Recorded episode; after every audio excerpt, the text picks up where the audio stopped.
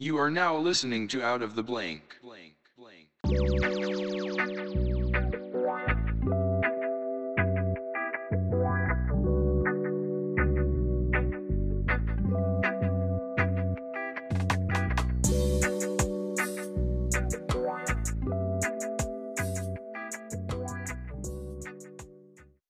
Well, welcome to another episode of Out of the Blank podcast. I'm here with Tom Radford.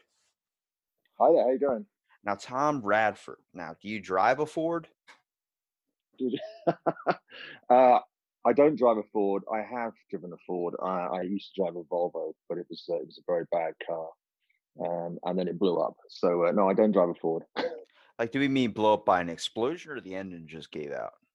Well, uh, we were going up the going up the motorway, which is a hi- highway, and um, just the gas, the head gasket just went, and there's like a big dent in the bonnet, and up it went, and that was the just steam comes pouring out of the engine, and we just pull over, and that was that. Basically, I've had no luck with cars. I had someone that had a broken arm, and I asked them, I was like, How'd you break your arm? They're like, Oh, airplane accident. So, in my mind, I was thinking, Oh my God, you got into an airplane accident.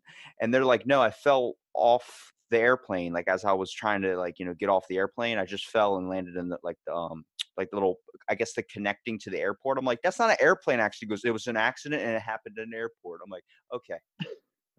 What you mean? You fell down the staircase thing? Or? Yeah, like the like you know when you're getting off the airplane, like when you when you enter, they have the connecting thing is pushed right up against it. He just tripped walking out. I'm like, all right. I mean, you said airplane accident. I thought you like jumped out and were saving some kids or something. Sounds like natural selection's got him pegged. well, tell me a little bit about yourself and if you want what you do professionally. Well, uh, it's kind of a funny story. Um, I was um, I worked in IT for about forty years and hated it. Well, not forty years. I mean, I worked. I, I, I at the age of forty. I was still working in IT. I was doing that because we had you know three kids and stuff. Um, and then my wife got a job in Singapore. Um, so I went out there and I thought, well, I didn't know what I was going to do, and I just blagged my way into a production company as a writer on the basis of some crazy um, blogs I'd done in the past. Um, and then I realized that, that this was a real job that I never knew knew existed. And I was creative director in three months because I'm like, this is fantastic. This is a real job. Um, so I did that and then did that for about three years. And then I uh, got bored with those guys and set up my own little um, production company, uh, which was basically just me and a lot of freelancers. And we just did like commercials and um, you know, a lot of B two B sort of like uh, work with banks and things like that, and, and that was great. And then, um, and then, so I'm now back in the UK, and uh, I'm, I'm what they sort of politely call between positions at the moment. That is to say, not not actually working, although I I'm a, basically a freelance creative director. You're in transition. I get it. I, I've been there before too, man. I mean, I just literally am getting over that too. I'm heading into a new uh, position and stuff. But how was that change to Singapore, like just out of nowhere? I mean, did you go from the UK to Singapore? Yeah, we went straight there. Um, it's a bit of a shock. I mean, obviously, temperature wise was the first thing. Uh, because you walk out of the airport, you're like, oh my God, what have we done? Um, but uh, it's, it's a very, it's a t- totally different culture. It's very interesting. It's an island full of um, expats. Um, expats behave very differently to uh, to nor- normal people.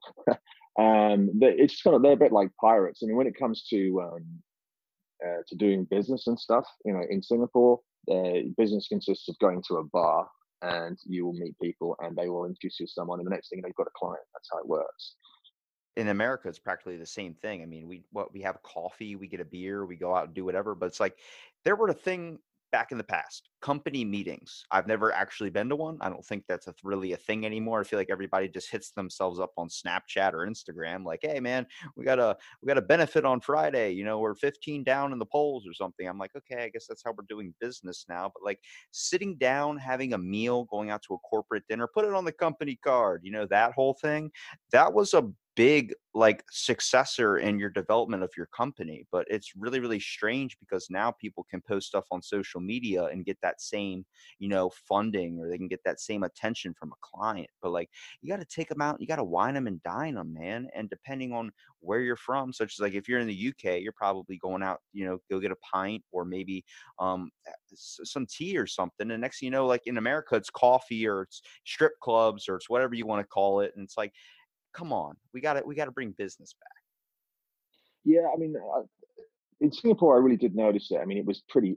Some of these guys, I mean, even in well into their fifties and sixties, are pretty hardcore drinkers, and you know, um, and it all used to get a bit messy. But you, you would find that. See, what I what I've um, I found is that when you go out drinking with people, um, you know, and that's how you build trust. You know, because you if you if, if you're just going to go out for a drink with someone and they say I'm just going to drink coke, I'm just going to drink some water, you're not kind of playing the game. You have to sort of let show, show a little weakness and show a little fallibility, and then uh, then I think people sort of like, okay, I've let my guard down a bit. Who's let his guard down a bit? We talked some some shit, and and, and now I think I can probably get on with this person. You know what I mean? And my wife never seemed to understand that, but I try, I try to explain it to her. But that's how it is, you know. Well, um, no, like even with this, like I'm surprised you've responded so quickly when doing the podcast. I literally not even five minutes ago sent you a message like you want to be on a podcast. You're like, sure, and like openness from it. You don't see that a whole lot in today's world. Um, I think it's getting a little bit more restrictive just because of the way we've kind of taken um actions as people. When it comes to like, it seems like everybody's got their guard on high uh, but everybody also wants to be famous quickly. And like with the business meeting idea, what that pops into my head is the movie Click. I don't know if you've ever seen that with Adam Sandler. Uh, I don't, don't think I have, no. Well, they were having a business meeting with some Japanese clients and they had to take them to a nice fancy restaurant and um, he has this remote that basically controls the universe. So he just puts subtitles on to hear what the Japanese people are saying, and at the bottom it says, "Why do we have to go to this fancy restaurant? Why can't we just go to a strip club?" So when the uh, the Japanese people walk back over, he's like, "What are we doing here? Why don't we go to a TGI Fridays and go maybe hit up a strip club?" And they're like, "Yes," and they're all like screaming and clapping and stuff. It's like that was the thing. They want that connection. Like there is obviously business, but to be successful in a business, to have a partner to get funding to do all this somebody can invest their money into you but not fully trust you so you're not going to get that full support you're just going to be like you're I'll, I'll, give you this see how much it goes or something but it's like when you're able to let that guard down you're able to party you're able to do so much stuff and the, first of all connect with someone just like a conversation like me and you it goes open and free you don't feel like you're restricting yourself on anything and you're actually getting to know somebody I think that's true. I think that you know if you think about your best friendships and stuff, and the thing that, that, that, bonds you all together is your weaknesses and your failings and your the, you know the, the, things that you do that are naughty. Those that's what that's what true friendship is about. You know anybody that doesn't you know truly um, show their fallibilities to someone is not a true friend in my opinion. You, you have to really kind of be like that. One of the have you been to japan? I wish. It's a it's a crazy it's a wonderful place. I mean it's so different to anywhere else i've ever been. But uh, they're a funny lot because um, they go during the day it's like super intense you know that very very you know quiet offices and they all work hard and they're all kind of like you know this real hierarchical structure they've got going on and then when they go out drinking it is it is off off the rails i mean out of control um but i've been in places seeing these guys and they, they you know they get up and the, the boss has to do a toast and someone else to do a toast and we're talking like I mean, I, in, the, in the UK, a shot of whiskey is quite a small thing, and in America, it's quite big. If you imagine a big American shot, over and over again. Um, and, and then they, they, they just end up falling asleep face down in the in the uh, in the railway station on a Friday night after they've done this, and then of course Monday morning there they are back on the job again. It's it's a it's a peculiar um, culture. Uh, yeah, drinking's different. Like it, I, I I'm not a big drinker. I mean I'm 22, but I've never bought an illegal drink of alcohol just because it affected my life in a weird way. But I look at it and I'm like, I get why people really do it. I see the benefit when it comes to people that have severe social anxiety that really need it to kind of loosen up. But it is like the world it, a lot of times, especially with the way society is and the way like you have to work, you know, you know, all the stresses of life, you know, it does I, I do see the benefit of trying to get the day over with, but you'll see so many kids in their 20s that go out partying all the time is because they're lost too. Like a lot of them don't know what they want to do. I don't know what I want to do, but I don't feel like drinking to get over it. But it's a bonding experience. Like when we're talking about the guards of conversation too, like it's I, I, I come across it every time I get into a podcast because like the first 10 minutes or so, you know, I feel I'll fail if I don't let that guard down. Like if, if I don't get that guard down, it's not that I'm trying yeah. to attack you, but it's like, you're not comfortable. You're sitting there giving me like, okay, yeah, okay. It's like, where's the conversation? Let me, let me get you to relax, you know, let's light some candles, set the mood. well, some people find it very difficult to be open. I mean, I um, uh, so I've been going through a kind of um, reinventing my life. Part of what this bite size thing I'm doing is all about that stuff. And I've been started writing the blog for 40. Today's 48, 49 days. um, just about this whole subject because I I find it so strange. Like um, um, like I was in a marriage which has kind of just come to an end, and um, you, you you realize sometimes that you you spend your whole life pretending to be something that you're not, um, because that's the way that you know, particularly my generation, we're kind of brought up in UK to be kind of guarded and everything and and I sort of came to the conclusion that if you if you if you you like that and you keep your guard up the whole time and try and keep you cool, you'll never get what you want. You'll just get what's what this made up person wants. Um, and uh, and so I've I started writing this blog about it. It's all about broken thinking, and I'm just like you know I'm going to be me, and if you don't like it, you can sod off. You know. Um, well, with even the writing inspiration, like what do you particularly like to write about? I mean, are you a big reader? Or you just like writing things? Like I, I'm I'm I'm a secret poet person. Like I'll write I have a poetry book by my computer. Like I haven't really had the I guess um passion to want or drive to first of all writing it because everything in my head right now is kind of like kind of depressing but like sometimes i'll open up a window like you know there's a fresh rain outside i'm hearing the rain picker patter across the street or something i get really my poems become all about nature all about the world or just observations that I make in my everyday life. And um, I, I really wanted to write a book or write a short story, but with my ADHD trying to get me to sit down and write like a 50 page book, unless it's on a computer, it ain't fucking happening. Yeah, no, I, to- I totally get that. I mean, um, in terms of writing, I mean, I when I was your age, um, I used to write poems all the time. You know, mainly sad things about girls. You know, but I actually also do find it very inspirational to write. Um, and the, the, the, advice I would give to anybody with writing is try not to try just try to write for yourself and don't try and uh, when you're writing you sort of start to imagine other people reading it and I think that skews things up a bit. You you just have to write for yourself. I mean me, I you know, I used to write a blog when when I first got to Singapore. I wrote a blog, and because I like writing comedy, I've done stand up and stuff, and I and I, I try to write everything really really funny. And I was, like, oh, this is great, you know. And I realized that was all fake. And this the, the one I'm doing now is is much more. Um, I'll say things that are kind of you know, uh, make me feel a little bit uncomfortable. A friend of mine said that my my blog is is is you know squirmingly uncomfortable to read um, because I, I, I feel that people just just don't um, don't say what they feel, and I I enjoy. It. I've actually had guys come up to me and say, you know, I'm really glad that you wrote that. He said I feel that, but I could never say that because because guys, you know, particularly from my generation, still have this idea they have to be cool. You know, so I, I, like I like doing that. I like being honest. I've always been a very you know very open. You know, end up in a bar with someone who's a complete stranger and tell them my entire life story kind of guy. And that's just it's not a good thing. I don't know. Yeah, I mean that's happened too. I've done that too. Uh, it's weird too. Like you randomly meet somebody, you just start dumping out every single thing, and they'll just sit there. Like, okay, I'm like, I guess you just were here for that moment because like I don't, I've never done mm. that to anybody before, but they're just sitting there like it's all right, like I don't care. And um, you know with the even with the openness too that's not just with um you know this generation millennials all these people that are coming up like younger and younger and younger um they're very they're being very very open. I think that's just the power of social media but like i i, I mean if i go to a therapist or something there's like she's like you know you don't see a lot of guys in here looking to talk to someone about their problems. I'm like i don't like talking about my problems. I like helping other people. I like pushing mine down and trying to figure out mine myself. I do a lot of inner reflecting and stuff. And it comes out in my poetry but even when you're trying to write something too like you're talking about uh writing um you know you did stand up comedy or you know writing jokes for that for a little while and then doing your own personal blog and a lot of it kind of seems a little bit i guess would you say off putting to some or would you say it's just like a little bit kind of awkward?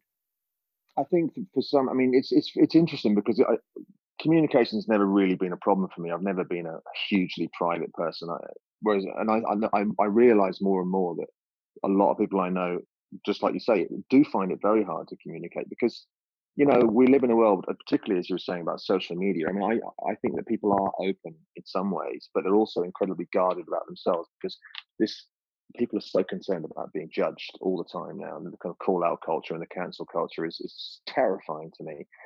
Um, and people are like, you know, I don't want someone to think the wrong thing about me, so they'll spend ages sort of choreographing this um, fake kind of Facebook me or whatever it is, Instagram me um, that they hide behind. But um, yeah, I, I, I, I, don't see. I don't really adhere to that. I, I try to sort of be myself as much as I can because for for, the, for two reasons. One is that it that may inspire other people, which I, I hope it will.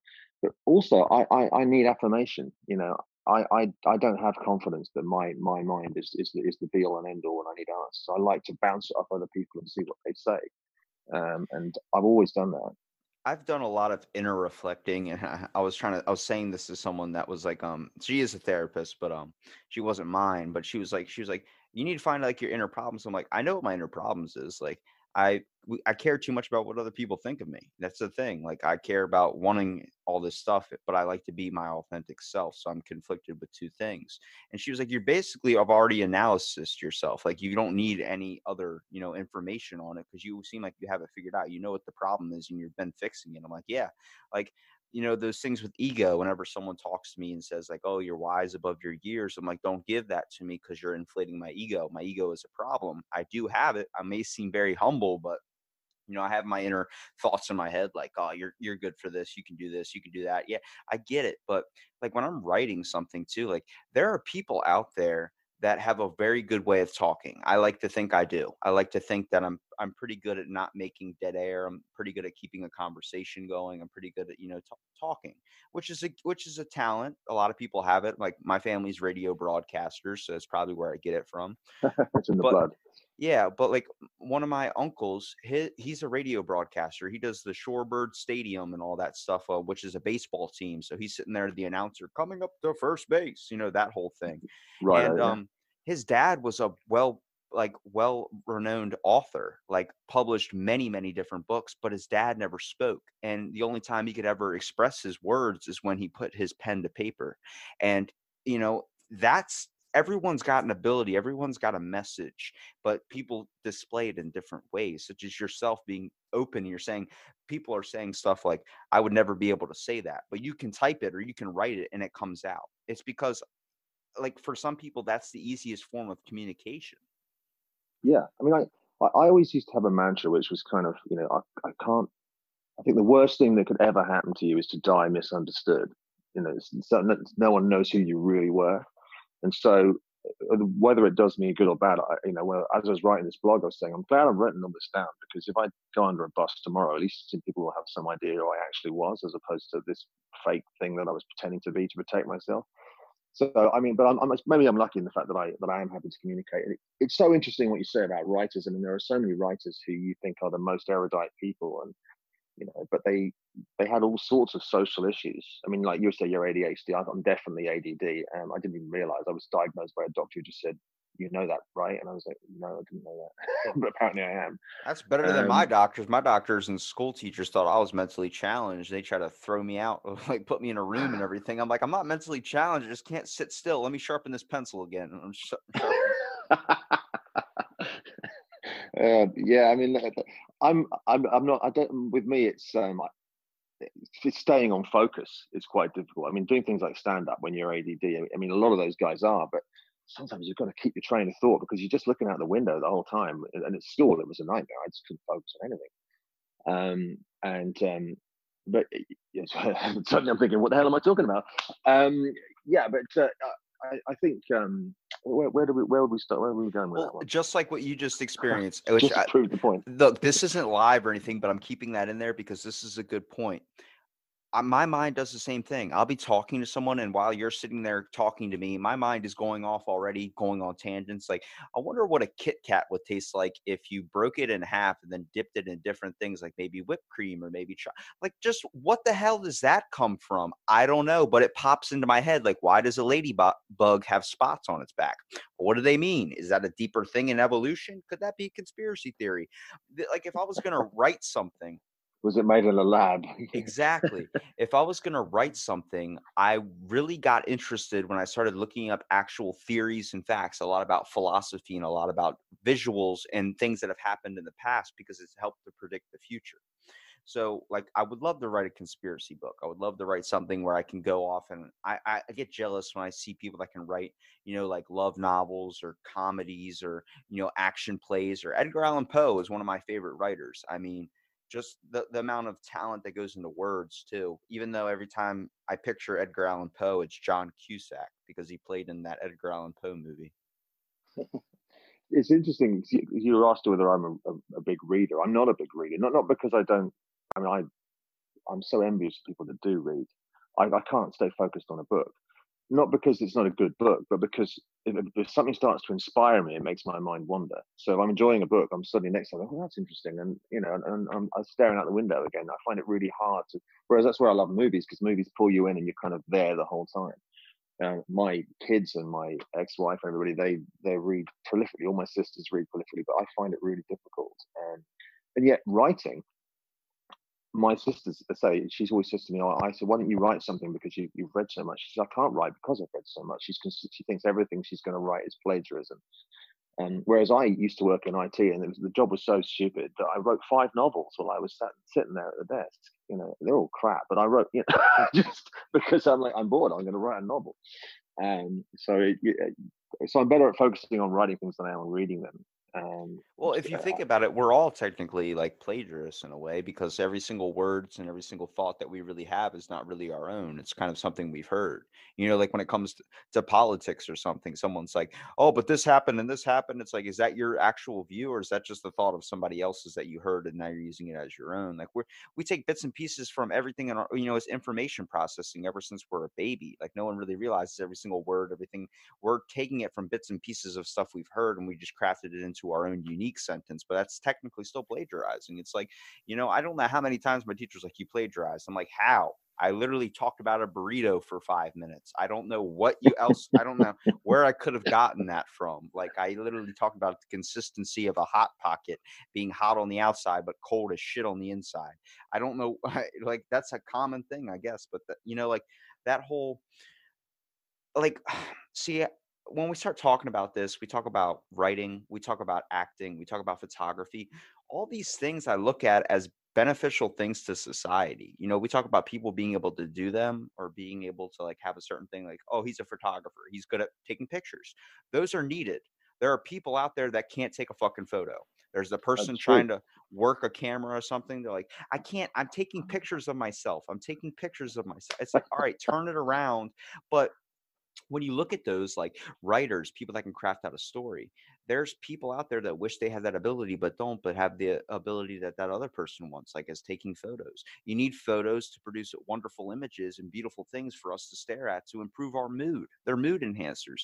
You need stories and books to be able to create knowledge and information and wonderment and all this stuff into our heads. And you need movies and everything for visual inspiration as well it's it's interesting what you say about plagiarism. I mean, people just go so far down the rabbit hole. And when I was a kid, they didn't have all these tools where they could pick out plagiarism and everything. So I'm sure that I was plagiarizing without even realizing it half the time. Um, but everybody's, I mean, you know, I was listening to a great pod, um, an old recording of John Lennon the other day. And one thing I love about John Lennon, he always talks about where his influences came from. He basically just says we just copied American black music and just turned it into something else. And uh, Mozart was a plagiarist, you know, it, because plagiarism isn't is, is, is kind of a silly word. As long as you're not stealing someone's intellectual property, plagiarism is just growth. You know, you stand on the shoulders of giants and, and, and you go higher and higher. To, to, to, and this is why I used to get annoyed with my sister. I'm like, for goodness sake, you, you, you're so frightened of doing something because you think you're going to be copying something, but you might come up with something new, you know, or you might come up with a new way of looking at something. And that's that's that's the exciting thing. Also, whenever I've been written something or I've done a joke and someone says, yeah, yeah, you nicked that from someone else, I always get quite cross with them. I'm like, no, I never purposely nick anything from anybody. Because I, because for me, I mean, I used to play in a band and, and, and be a lead singer in a band. And someone said, why don't you play covers? I'm like, why would I want to play covers? I don't want to, I don't want to hear someone clapping for someone else's song. It doesn't interest me. Um, so I, I, I, I, plagiarism is a funny thing. You have to accept that it exists, but but you don't do it on purpose. Well, it's the same thing you'll come across with a lot of podcasters or stuff you listen to where they'll take a bit or something that somebody said, like their own thoughts or their own kind of coming across opinions, and they'll use it in there and act like it's their own without knowing that they did it. It just happens. I've listened to so much Joe Rogan, I've listened to so many podcasts, you can go back through all my episodes and I can tell you a lot of that stuff, that information and stuff I've used, whether it's a statistical fact or a thing that happens. But I try and quote them. I try and say this is from this, this is from that, and try and because I know I'm using it. But a lot of people do it without even knowing. You know, like somebody, hey, you know, did you know that uh Tom Holland's actually a girl. And then like, what? Tom Holland's a girl? Yeah, like before you can look it up on the internet. And you know, back in the day when your parents told you something and you ran with it and thought they were right because they're your parents. So you're going around telling everybody, and people are like, "That's not true. That's not true." It's like, "I know. I heard it. I heard it. I heard it. I heard it." You know that whole thing. It's like I said, there's so much information. There's everything that's been out of here. When we talk about plagiarism, it's it's impossible not to accidentally use something of somebody's, but it's about turning it and making it into your own. You know, like when you're writing in something, you can sit there and copy verbatim of what somebody said, but you know, like with folklore books, that's a problem there. They're trying to get historical facts right and also like the whole thing behind it. But, you know, if you're describing Bigfoot, you can't go be like, oh, Bigfoot had wings, Bigfoot had this. It's like you still have to go off the original model. I love Bigfoot. That's the reason I got into Joe. It's the reason I got into Joe Rogan in the first place. I was looking for stuff about Bigfoot, and I went into some of his, and and then the whole, I love UFOs as well, so I went down that road as well and I'm absolutely obsessed with it. I, am a I'm a I'm a Bigfoot believer. I, I, I can't I can't help it. Thank God I finally found one. I've been trying to get someone to bring up Bigfoot in a conversation for the longest time, man. Look, I get it. I'm very open minded as a person. I would love to think that Bigfoot's out there, mostly because have you ever heard of Smokey the Bear? No. All right, he's an American icon that's like only you can prevent forest fires. He's a fucking like bear wearing a Texas Ranger hat or something. Look, I'm telling you, Bigfoot would take a stick and beat that son of a bitch. I'm I I can't. It, I look at that. I'm like, you're copying Bigfoot. It's like you get the knockoff version for like two bucks less. But what's your picture of Bigfoot? Because in my mind, I picture a giant, like what Bigfoot looks like, but he's wearing yogi robes, like a monk's outfit, and he has a giant wooden staff, and he's called the protector of the forest. That's an interesting. Well, that's like Herne the Hunter that we had in folklore. Um, I take the view that he's it's it's one of these relic hominids. Um, you know, the Gigantopithecus or whatever it is. I, it's kind of strange because obviously it seems to me that the better cameras get, the less photos there are. It's the same with UFOs. Um, but I, you know, I, I, take the view that not that you, all these people cannot be full of shit.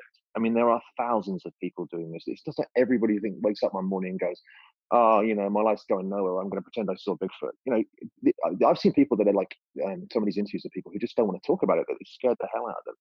Um, I, I'd like to think that it exists. I, I love to think that there's still mystery in the world. Um, I, I don't think it wants anything to do with us. I think it's, I mean, the Pacific Northwest forest is so huge um, you know, you wouldn't be able to find it. You wouldn't be able to see it, and you'd never find a body. It would just rot away. You know, I'm, I'm pretty convinced that it's there. I, I, don't.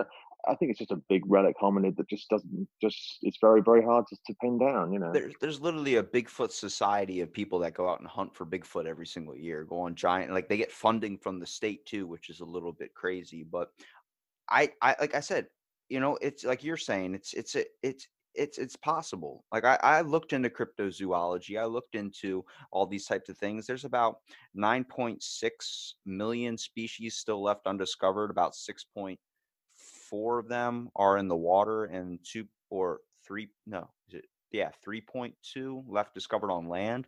But people hear that and they go, "That's impossible." I said, "No, it's not," because if you look, there's a different detail or something about an insect about all these things that turn into a whole different species. You know, it's not something dramatic like a rhino turning into a, a, buffalo or something ridiculous like that. It's not an elephant or a giraffe or whatever it is turning from something like a dinosaur. It's like, no, it's literally like a mosquito that evolved into having four sets of wings instead of two. That's a that's a different species. Those slight little differences, whether it's the nose, whether it's like a hummingbird switching from a whatever, a different type of bird, it's it's that simple. So when we look at there is literally before technology was invented when you know let's go back to bigfoot let's go back to the yeti when all this stuff was first coming out. The yeti was in malaysia so far away without any communication for over here that bigfoot was a thing people are describing two of the same exact beings just with different adaptive abilities, such as one having a different color of fur and being able to survive in colder climates, while another one was adapted to a different area. Is it hard to think at one point there was a species of this race or whatever that was developed like this? I mean, we grew up into something. You surprised with all the information and everything we're discovering now that was wrong for so long. People are still in disbelief of something like that. I think it's definitely possible well, it's easier to disbelieve something. It's easier to be a skeptic than a believer because, again, it's this whole thing about, well, everyone thinks I'm a dick if I believe in something. And uh, yeah, it, it's interesting. I mean, you think that the, the mountain gorilla in, in uh, Tanzania, that was a myth until the, till the last century. everyone thought it was bo- bollocks until someone just actually said, "No, no, it's real. Look, here's one." But then no one believed it was real. Um, and of course, nowadays we just take it for granted. Of course, it's real. Um, you're talking about something that is going to be hyper adapted to its environment. You know, you go out into the Pacific Northwest forest. I've never been. I'd love to go one day, but you can't even see your, your own friends that are 10 feet away in those woods. Um, so I, I, I, completely believe that, that there is something there. I mean, you know, because also we're in a strange situation. For most of the development of human beings, there were relic hominids around us. There were Neanderthals, there were other ones, the, the Homo florensis and all those things. They all died out. The last ones died out maybe 10, 5,000 years ago but so actually this situation where there aren't any bigfoots is an unusual situation so they probably are still there there always have been other other you know branches of the of the tree that started off with you know with the apes coming down from the trees so i just think also you know because the problem is is that you know some of the sort of rednecks and stuff associated with um, the, the Bigfoot hunter. You know, people like, oh god, look at these hillbillies going out there. But they're probably just you know just because you don't see any black guys going out there doesn't mean that it's that they're all liars. I mean, there's a lot of crap. It's going to be but... difficult to even try and establish any credibility now when it comes to a photo or something with the uh, amount of technology that's been out now. We can Photoshop so many things you can't even tell oh, yeah. real or not real anymore. Half the time I see someone take a selfie in a mirror, I'm like, that's fucking fake. Like, I that's that's that's fake. Like all this stuff. It's like because we know so much now, and like information. You know, if you saw a photo back in the day, it was believable. It was like, oh my god, you caught something, even if someone did figure out how to manipulate it. But now it's like so easy easy a kid on their phone could do it. I mean, half the time I can Photoshop something on Snapchat to do a funny picture for Instagram. Like it's like it's that simple.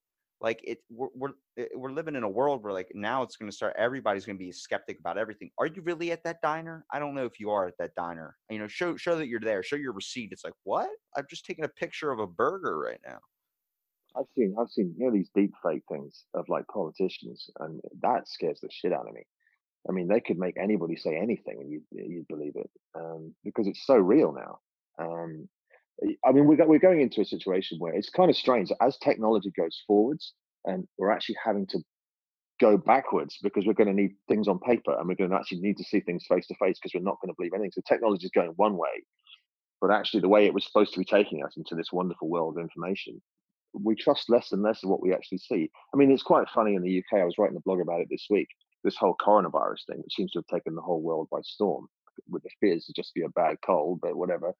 Um, and everyone's like, "Oh my god, oh my god!" And they're buying it and they're believing it and they're getting behind it. Yet three or four months ago, everyone was saying that everything online was fake news. Well, make your mind up. What? You, how come you believe this and you didn't believe that?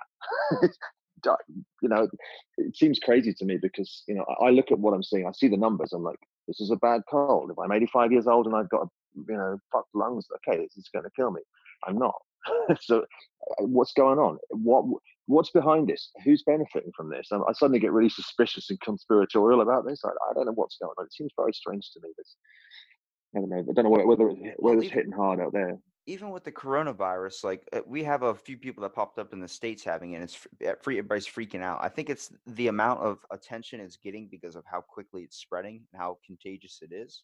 Um, there's I don't know if you're uh you probably are too old to understand this game. No offense, but um, it's called Pan- uh, Pandemic. I don't know if you've ever heard of it. Pandemic. Yeah. So basically, what it is is you start this game off. You get to choose either a virus. Oh yes, I've played it. It's awesome. Yeah, that game is awesome. That's what's happening with coronavirus. It's just something that's adapting quickly. You know, it's not started by anybody. It's just it's it popped up. It's a um, you know, it's it's just spreading. It's adapting quicker. It's learning how to do with climates. It now just infected a dog, so it's like it's hitting a bunch of different people. But you know, there are some people that are being killed from it. Now it's like we're trying to cut off the contamination. I'm like, it's it's it's gonna get a lot. Of, we're gonna fix it. We're gonna figure out what it is. But everybody's freaking out. Like there's stores that have to go and buy like extra toilet paper and pallets of toilet paper because they're always out of stock. I'm like, is everybody getting chronic diarrhea? Like, what's happening right now? Like, I've had that my whole life. I'm thinking, yeah, what what exactly is? You can't hide behind tissue. That's not going to do anything for you. I, we've got my sister's got a load in. I mean, we've got enough. I could wipe everybody in the neighbourhood's ass three or four times with the amount of paper we've got here. And I don't, I don't, I don't understand what that's got to do with viruses. But it just seems that one person did it, so everybody's doing it. And this like, is quite interesting. It's like when a hurricane comes, food and water, food and water. I'm like, fuck that. Let's get the porno mags. We're gonna be inside for a while. exactly. You know, if you're going to have to, um, you know, self isolate or whatever it is, you know, yeah, fine. Let's just, you know, let's get a couple of box sets in and, uh, you know, order in some food. Um, uh, but it, it is crazy because, you know, we are, we've become these sort of what I call selfish indoor communicators that we are on, on, uh, on social and stuff the way that we you know we hide it. You're sitting there in your underpants and telling everyone on facebook that you're the best guy in the world you know. And yet when it comes to this kind of thing we suddenly turn into the raging mob again you know uh, of like the, it's like it's like a lynch mob. Everyone's running around. And I, I compared it to that scene in Jaws where where the where the, the sharks in there and people are running out of the sea and they're just trampling over children and stuff because they want to get out. And I almost I can almost envisage that you know if someone says oh there's someone in our streets got this you know they're gonna they're gonna throw a brick through the window or something you know it, people just suddenly regress into these kind of cavemen when this stuff happens. Have you ever seen Flash or uh, Black Friday? No you should look up a video of Black Friday on your phone. What's going to happen is you're going to see people like if Black Friday is like the day after Thanksgiving when all. Oh, the, you mean Black Friday? I thought it was a film. No, I know what. Yeah, no, I've seen some videos of, yeah. these people, get, people going into the step shops. on yeah, each other's throats for a flat screen TV. That's the same thing. When a zombie apocalypse happens, the first thing I'm not doing is I'm not going to the store, only because everybody's going to be killing each other, trying to get whatever this, trying to, you know, trample each other. Like people are going to be dying from that and all this type of stuff. I'm like, let that all clear out, get it done with it. And then you go pick off what's left or whatever. Cause I'm telling you, there's always that one person in the group during a zombie apocalypse that's buying the dumb shit. And that's me like there's one dude that's like grabbing rubbers and grabbing like porno mags and airsoft guns and you're like what? We don't need that. And you're like yeah we do. We're going to be locked inside for a while. I want to have fun. Like you don't understand. We can use these condoms as armor. It's like what? But um i have a specific story. Uh there was hurricane sandy. I don't know if it affected you. This was like a few years uh, ago i think we, we tend to get the tail end of them when they come back the other way but not as bad as you guys. So my mom gave me like i think uh like ten dollars to go get a thing of water and to go get like some uh like some you know like chips or something soft like so everyone in the family can eat like you know like um my grandma was with us she was like in her 70s so she's like get something that she can eat as well but also get water because we need water. I came back with two two liters of mountain dew because everybody was fighting over the water. I was like 16 you don't do that to a 16 year old like you don't or you don't give them money and expect like to get anything good of what you want. I'm gonna get what I want. So I walk in, I get the two liters of Mountain Dew and stuff because everyone's fighting over water and getting the perishable foods. I just picked up a bunch of Doritos and stuff and came back and she's like, Where, "Where's the water and stuff?" I'm like, "I got this." She's like, "You expect your grandma to eat spicy nacho Doritos?" I'm like, "She don't have to have any if she doesn't want any." Like, it's that whole thing, you know what I mean? But we have this um this this mentality as people like we had a deep inherent skill and trait in us all at one point in our history, um, way back in the day before technology or before uh, society advanced so much, is we had an in, inherent, I guess, care for people we really did love each other. We really did want to help because helping each other was a way of survival. You know, the only time you really ever see these moments anymore is in a critical state in our world, like coronavirus. If this got really, really, really super big where the whole world's losing, like, you know, there's a small number of the population left, you're going to see people come together. It's the same thing you see in a zombie apocalypse. People drop their shit and they create a group or they do something, you know, and then you end up coming across another group or something, you end up having conflict. But most of the time, it's like we need to drop our differences and we need to look at there's a bigger problem. There's a zombie eating my sister right now. We need to focus on trying to be a community again. That's how it was back in the day in hunter and gatherer days. But you know, food's gotten so easy to get everything. There's no not really a really a problem anymore. And when there's not a problem in the world anymore, such as trying to climb to the next advancement, um, people start to fight. We get bored. We want to do something. We want to start up a Twitter that's, war. That's absolutely it. I mean, I, I, I, when I look at all the kind of outrage culture on, on, on, on social media and stuff, and I feel it's like it's, it is. It's people like I need some outrage in my life. I need some. I need something to be frightened of. I'm not. I've, I've got a war to fight. I haven't got a you know some terrible thing going on so I have, I have to be outraged about something i have to be offended about something because because i think it's almost like it's human nature it kind of keeps us going we've got nothing to fear what's the point in having all these faculties that we've got and when something like this comes along it's like yes we've got something we can all be upset about and of course the media is just dining out on this yeah, that's why. look, think, this is why you see exactly what you do. No offense, it's, it's I'm not lashing out at you or anything, but with the food review or the food kind of pictures, people are just doing that because they're tired of looking at bullshit on the media. It's that's what all it is. Whenever you turn on the TV, it's somebody complaining about something. We've uh, back in the day, there was a really good show, Man versus Food. People overcoming challenges. You were rooting for the person. People doing the show Hot Ones. People doing, you know, Hell's Kitchen. They like seeing that person get yelled at, but then they see him get better. We have that thing inside of us that wants to see amazing things, but you know, with food reviewing, that's why people are getting interested in it because they're just tired of seeing the same bullshit on the TV anymore. It's all Trump, it's all this, it's all political, it's all everything's a freaking lashing out or shit talking. It's like fuck that. I want to see a burger. And then you probably see it yourself. You put up a picture of an amazing food or something. Some dude uh, comments, Well, that's not vegan, bro. That's not keto, bro. It's like, Oh my God. Can you just enjoy the picture or move it along? Dude, I'm just waiting for the first person to say that, and I'm just going to go back because I mean, this is the reason that we did bite size um, um, in the first place is because we, my mate and I in Singapore because we started off over there with my mate in Singapore. Well, plug your we show just, first. Plug your show. Uh, yeah, we so we do a we do um uh, we, we, we have a thing called the bite size review um and we're uh, um, at bite at the bite size review on on Instagram and we just do short um, kind of funny, kind of irreverent little food reviews of restaurants and stuff, generally around London. I've done them in Singapore, and hopefully, this virus dies down, we'll do them in other countries as well. Um, and the idea was that we looked at fruit food reviews online, and they were long and they were boring, and there was lots and lots of B-roll, and they were taking ages to get to the point, and it was all very highbrow. You know, oh, the food is everything. And also when I look on Instagram, and not to put knock them down because there's some great photography and some great people on Instagram, but most people are just taking static photographs of food. And I take the view that if I go out to eat, I don't just go out because of the food. I go out to have a good, just like this podcast, I go out to have a good conversation with a friend and a good laugh and enjoy the place and enjoy the food. So we try and bring in the fact this is a great place, this is a great location. We're having a real laugh. We're taking the piss out of each other, and also the food's good too.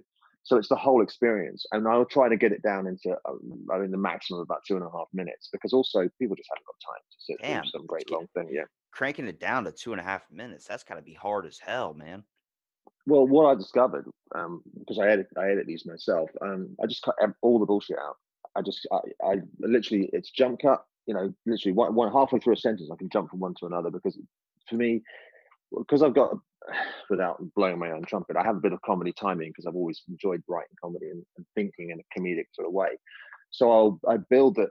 You know, I, when we've done the, the, show, I'm thinking to myself, okay, I, I know what the where the jokes were, and I know where the laughs were, and I put it all together so that it builds, um, you know, pace and and and so that you can have right. They'll say something sensible about the food, and then he's just going to say something completely off the wall. I mean, we did one um, this week when I was we, were talking. The girl was we had a guest on there, and she was talking about the mushrooms, going how good they were. And I said, yeah. And I said, and also mushrooms uh, can talk to trees, and they are the internet for trees. You know that, and then just cut straight off to something else. You know, just throw it in there. And it, it mixes it all up, and people are like, "What the fuck did he just say?" yeah, it's then, like doing a best of moment. So I think that's that's definitely what you got to do, especially if you're doing something like that. Like that's really what you have to do with anything with um popularity on social media. That's why a lot of podcasters and stuff they'll just cut a full conversation and just find the best moments of it. I can do that with every single one of my podcasts, but I'm like that you miss out the fun, you miss out the build up, you miss up the all that stuff. Like what made restaurants so much fucking fun was the bullshit, you know, the atmosphere of it. But everyone's like, oh, I only judge the food, I only do this. It's like, what about the whole love of the thing? What about the like you go when you're having a drink with your mates or you're having you know like uh, some food with your family like that's the fun shit you know all the experiences like remember that time like recounting old stories laughing over whatever like for me a good restaurant experience or like maybe the best thing in my mind what i would typically call heaven sitting at a fucking diner with like a f- stack of chocolate chip pancakes. Maybe my grandparents across from me when I was a little kid, we went to IHOP. You know, like don't get the chocolate chip pancakes. You know, you don't need all that. And I'm like, triple stack it, bro. Like double chocolate chip pancakes. I want all that stuff. She's like, You're gonna give yourself diabetes. And I'm like, I don't give a shit. I'm 12. Let's do this thing, you know? Like those were amazing moments. I always remember those. And now that I'm older, I don't have those moments anymore because it's it's just not a thing anymore. You know, going out to eat's a little bit more difficult. But like going out on my birthday, I'm born on New Year's Eve. So you we went to dinner oh, usually. So was I Really? Well, I've got a funny story about that. You you do yours, and I'll tell you Well, uh, yeah, about uh, my birthday. I'm I'm curious now. You gotta tell me. Okay, so um, all my childhood, um, my birthday was on New Year's Eve, and one day I found my birth certificate and it said December thirtieth, and I said, "Mother, as a kid, and she said, "No, no, it's uh, it's uh, it, was New Year's Eve." So anyway, obviously it was fine until later in life it caused problems with things like driving licenses and, and passports. But somehow I managed to get away with it, and then I think I was 39, and and my wife was going crazy because like the passport people were saying, when you're saying one birthday and you're saying another, make your mind up.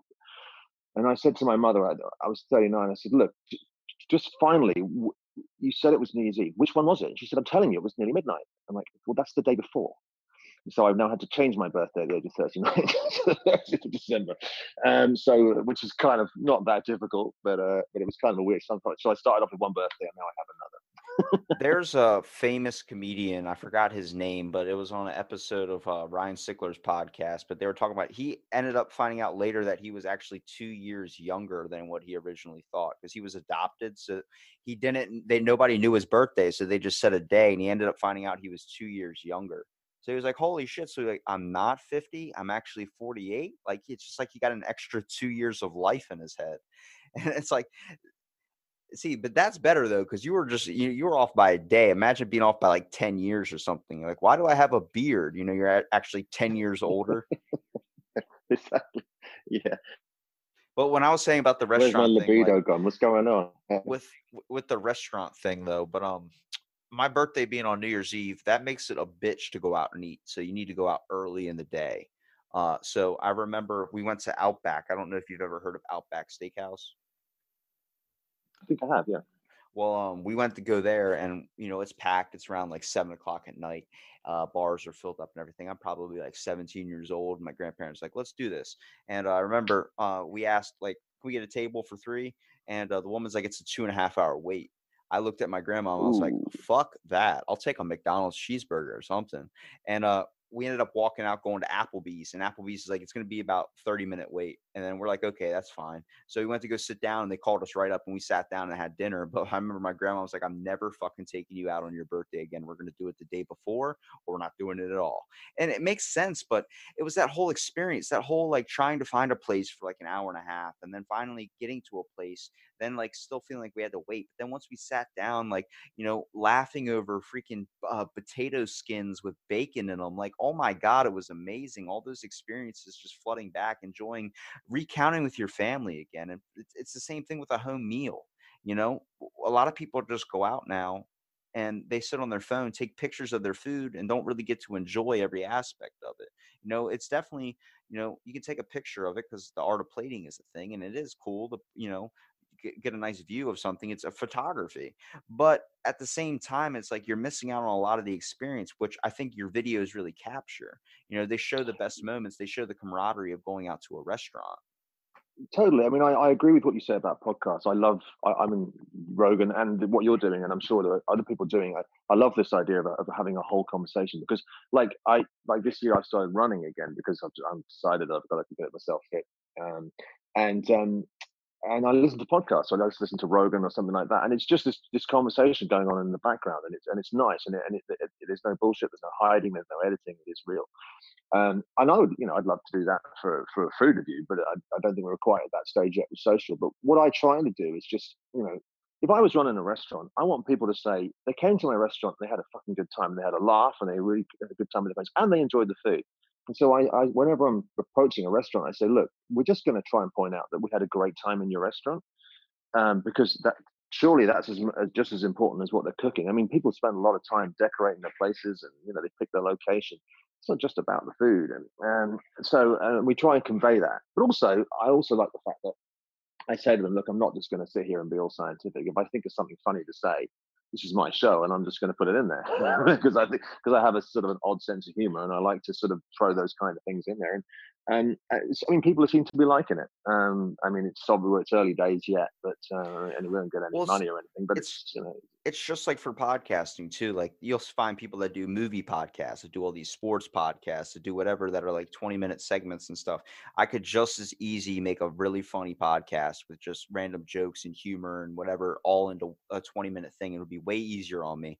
But I don't want to do that because I like the natural flow of conversation. I like, you know, I'm a I'm a gym goer. So when I'm listening to a podcast, a Joe Rogan podcast or something, I like something that's extremely long because I work out for the length of that podcast. You know, if something's like 30 minutes, I'm like, I can't just work out 30 minutes. Like I need something that's going to get me through my two hours or something. Like, come on, like I'm, i I want to crank something out, but I also want to hear, you know, get information in the background. Someone's like, you're tossing me out your thoughts, your opinions, your stories, your experiences. I'm doing the same with you, even though, you know, you obviously have more than me. It's just like, it doesn't matter. It's like a give and take here. We're both throwing out ideas and just bantering back and forth. We don't, we never even contacted each other before today, like not even before 10 minutes or whatever, almost an hour ago. Like it's, it, it's, it's, it's, it's so easy to have that conversation. It's like when you pull up to a bar and now you'll see people just awkwardly ignore each other and try and not, you know, get the awkward like, oh, what's up, man, and then just not talk to them the whole time. You know how uncomfortable it is? It's like sitting in a massage or something, and the woman's massaging you, and you're not sparking up a chat. When I go to my doctor's and he's eh, whatever checking me out and everything, I strike up conversation because it's awkward as hell just having him touch you and like give you all these vital signs, like open up your mouth. I'm like, what are you gonna do? He's like, I got to stick the thermometer in there. I'm like, is that all? And he goes, What are you saying? And I think he's just looking at some dude cracking jokes all the whole time. He laughs and everything. It's, you know, it, it's an experience because we're all living this life together. And, you know, it's any moment or interaction with someone shouldn't be painful. Like we're all acting like it is. Like, I don't know how many times people, you know, they do self checkout. I do self checkout just because even a conversation with somebody a lot of the times is just stress. It's just someone dumping themselves out onto you. It's like, let's just talk about the weather Let's just talk about birds. It's funny because I mean I, have been to the states a couple of times, and I found I don't know whether maybe it's because I've got an English accent or whatever, but American people find it very easy to talk to me and in bars and stuff, and, and I, I, found that very refreshing to be honest. And even in places like New York, which as America goes is supposed to be quite unsociable, but even there I found people you know, pretty pretty approachable. In the UK, if someone talks to you on an underground, like on the on the underground train, it's like it's like they've assaulted you. It's like what what's going on, and it's like that kind of personal space thing, you know, where, the sort of like the, the the, the sort of animal inside you suddenly wakes up. So you're too close to me, you're talking, you know, and and yet you say uh, I, we, I don't know you from Adam, and yet we can just talk normally. And I suspect there's thousands of people out there that would be just as happy to do that, but it's just not the done thing. And and it's it's a shame because you know they think about all the great conversations and connections that get missed out because of this sort of idea that you're some sort of social pariah if you talk to a stranger. Uh, and I think podcasting is actually breaking down those barriers in a pretty positive way, which is great. You know, um because I, I you know it's i mean it, it, also comes from like you know when you're a kid and you, you don't want to talk to a girl because you, you know you just get too up, upset about it and something i know people that have never had a, that problem at all they would just walk into a bar first girl they saw was straight over there you know whatever and and and they were like great you know well, we, so, we saw this on like Xbox or PlayStation. Um, you know, people talking shit on Xbox Live, saying like, "Oh, your mom's this, your mom's that." It's like, "Oh, you suck," you know, this type of stuff, and it, it was it was like so conflicting. It's the same thing like that now with just talking to people in general. Someone tosses out something that you like before. It was like, "What is the two things you never talk about at a dinner table?" Was religion and politics. Now it's like everybody's telling you they're, "Oh, I'm a Democrat. My name's Jerry." It's like, did you just introduce yourself as a Democrat and then say your name? Like now people are doing the same thing with the vegan uh, and the keto and all this. Oh, I'm vegan. Oh, I'm keto. I'm this. And it's like, who gives a shit? Really? Like I've I don't know. I, I get upset by the people that like vegan lifestyle, vegan this, vegan life, vegan all that. I don't have anything against veganism, but just fucking do it. Don't need to promote it everywhere. Don't need to force people to your views and hate on other people. It's like some people like good food. Some people like, and that's saying all vegan food is bad food. It's just, but some people like a burger. Some people like all that type of stuff. I don't really eat that stuff, but I'm pretty sure you probably come across an amazing meal. It's probably most likely not vegan. Yeah, I mean, the problem is that there's social currency in it, isn't there? It's like, oh, look at me. I mean, there's the, the running joke, you know, how do you know someone's a vegan? Well, they'll tell you. Um, and, and and they will, and and and and as I say, I've got nothing against vegans. As you say, go for your life. I've got, and this is the thing about people, you know, you get the wrong pronouns for people's sexuality and stuff. I'm like, I don't care. Do what you like. Do anything to anything as long as you're not hurting anybody. I don't care. Dress how you like. Cut your organs off. Whatever it is that that gets you through the night. I don't care. Uh, I'm not going to judge you, but I'm also not going to basically change my lifestyle to, around that so that I've got to basically tiptoe on eggshells every time you're in the fucking room. If you've if you've made that choice, that's your choice. Um, but I, you know, it's not like I'm going around going, "Well, I'm a heterosexual," you know, and you better fucking respect that. I mean, I, it's, it, what I do, uh, you know, in that way, is nothing to do with anyone. I don't, I'm not going to. I don't wear a badge saying that's what I do. It's like if I'm eating a burger, you know, I don't have to say sorry to vegans because I eat a burger any more than a vegan has to give me shit if I do it. They eat that, I eat this. Who cares? You know, live and let live. Um, yeah, sorry, well, ran it, over. it's this. It's the same thing like you were talking about before with the conflict thing. We need conflict in our everyday life. That's why reality television was so popular. I've said that over and over again. It's just because when you don't have it in your everyday life, you look to be outraged. You look for something. You look for this. It's what happens when food becomes so damn accessible and you don't have to do anything anymore. When you become lazy, when you become so comfortable that everything's super, super easy or you're just used to it, you look for that difference and you try and find that difference at a bar. It's why when you get drunk, you, you know, you'll fight somebody, you'll, you'll get on edge, you're completely different, you're open. It's because now people are looking for conflict. And it's like we can easily change that if we just start instead of trying to spark up an argument, let's spark up a conversation. You're going to get a way better feeling from it. You're going to feel way better, and you're probably not going to w- wake up with a black eye. Yeah, it's true. And, and a conversation is so much less polarized. I mean, society is becoming ridiculously polarized at the moment. You are either at this or you're at that. Um, I mean, obviously in America you've got two-party politics. It seems in the UK now that we're pretty much moving into a two-party politics situation because the the, the other ones just don't seem to be able to do anything.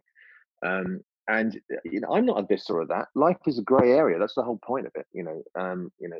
Imagine if people who were like trying to, um, you know, develop the vi- the the, the um, vaccine for coronavirus thought that way. They'd never get anywhere. Science is about exploring all the different possibilities, and and that's how we have the technology, and that's how we have the medicine. This idea that uh, you know the kids are being fed this bullshit where they have to just right be a this or be a that. You know, if you if you if you don't call out someone on this, then you then you're with them. It's like, when did this happen? I mean, I really fear. I mean, I've got three kids, and I really fear for the world they're going into. And I always say to them, you know, just take a situation on its merits. Um, don't be too judgmental. Don't jump on a bandwagon because it's socially acceptable. Always, you know, I mean, this whole okay boomer thing drives me crazy. I'm like, it's all very well to point the finger at people about, you know, the environment and stuff, but you know, in the 1980s, we weren't thinking about those things. In the 1970s, we weren't thinking about this. You can't just. We had, we had bigger things at hand. We were dealing with war and all this stuff like this. one, well, you know, a, these a are the people that gave us the 60s. These are the people that gave us the sexual revolution. These are the people that gave us the pill and the and, and, and the rock and roll. You know, they took us out of that stale, plastic sort of 1950s culture, and they made people free thinking and and all this stuff. And now they're getting blamed for destroying the world. I mean, that, that doesn't make any sense to me at all. It's a different generation. It's a different time. That's why, well, that's why food reviewing and all that type of stuff is becoming popular because we're all trying just to avoid our attention onto something else. You know, it's it's it's it's literally this has been the fastest growing trending thing ever, only because it's captured social media in such a unique way with photography, such as at the beginning it was sunsets, sunrises, all those amazing things. Now this is just different places and location. It's literally like giving information out there. Literally like food critics, anybody can be a food reviewer or food critic now, you know, but like the way you do yours differently and the way you know styles you've you've gone across so much this has probably sparked your inspiration a whole lot because you probably traveled to all these different places first of all and it got to experience so many different things yeah yeah totally i mean and i'm not a, natural traveler um i mean really it was about my my my um, to her credit actually my ex-wife was the one that got me into traveling around and i don't i don't i, I was saying in a blog the other day i don't i don't care about holidays i sort of I, I realize I'm going on holiday. I'm like, oh, great, let's just do it. I don't like planning or anything. But when you go to another culture, it does make you think. Even if it makes you uncomfortable or something, it does make you think, and and and, and it does broaden your horizons a lot. Um, you it's know, the reason. It's the reason I want to travel, man. I'm telling you. I I've talked.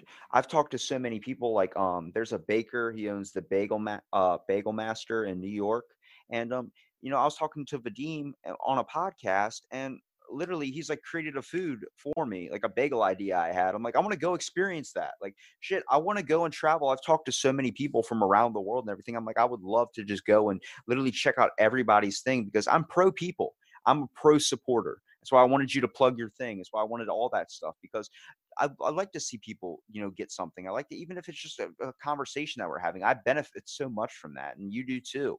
You know, it's a positive stimulus you get from it. You know, like I, I think a lot of people like they want to be angry, but I feel like it's just because that's the response that's the easiest to get rather than try and build up that conversation or that aspect to really get that positive stimulus. But the positive stimulus, it's harder to get because it's worth so much more. Yeah, it's also it's easy to be angry because um, you know that you've already got a group of people that will back you up. You know, you how, how can I make my I'm nobody. How can I make myself popular? Um, oh, I know, I'll just I'll just get on the bandwagon of that and, and shout out something at somebody. I mean, I hear I hear these stories about. I mean, I'm sure they're like one-offs. Was stuff they were talking about on Rogan about these professors getting kicked out of universities because they wave their arms around and, and it's and it's aggressive because they're just gesticulating. And I think, oh my God, what is the world coming to? You know, and there is this need people seem to have. Um, as you say, I don't know if it's necessarily a need for aggression, but it's entitlement. It's, just, it's, it's entitlement. It's also something that it, you know it makes you feel alive. It's like going on a roller coaster. It scares the shit out of you. Well, I feel alive. It's the same thing about fear. It's it, it, I think you know it's kind of like a drug when you get cross and you get angry. I mean, you ever get those times when you like hit your foot or something and you just get a, a stick and you bang it on the floor and you shout and then you feel better. It's it's like there is actually kind of a serotonin hit that comes from rage and outrage. Um, and I and I and I, but I think that traveling would be really good for you because I mean, it scares the crap out of me when I hear about how few people in America have got passports. Um, and I, I don't even have a passport, bro. Yeah, but but it's easy to easier to get one, and and and, and you will benefit so much. I mean, I when I went to university, I'm, I did not know many Americans then, and I I met a bunch of guys that came over to uh, to do a year at I was at Glasgow University in Scotland, and they were some of the nicest guys I I, I ever met, and I'm still friends with them. And um, but to them it was great. We, I, they were opening my eyes to their culture. I got into all these bands like the Pixies and They Might Be Giants, so I'd never even heard of, which was great.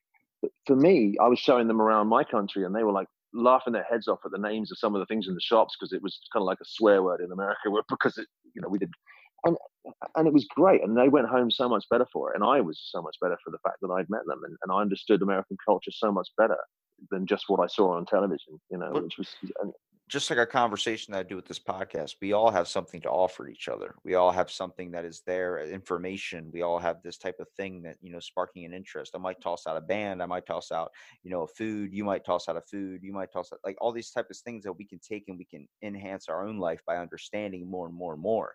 People look at books as the only source of information, but, you know, I can't read books, much like yourself. You said you can't really read a book uh, conversation is the easiest book for me because you're basically telling me a biography or your thoughts or your opinions and your views on things where I get to look to, and, and keep it in my mind, listen to that perspective. You're seeing the world through somebody else's eyes practically. You're hearing the, the whole tale. That's information that enhances your own life. Like I've I, like I've said before, people saying, "Give me the credit like you're wise above your years." I can get very deep, but that's no benefit of my own because I pulled everything out of from when I first started podcasting and all the people I've had on. They're all different people from all over, and I've heard so much experiences and life stories, and it has become a lot, and it does it cause a little bit of stress, um, mostly because you know so much more. That's why they say like dumb people are like the most ignorant to life or whatever. They're just happy all the time. That's I true. I yeah. envy them.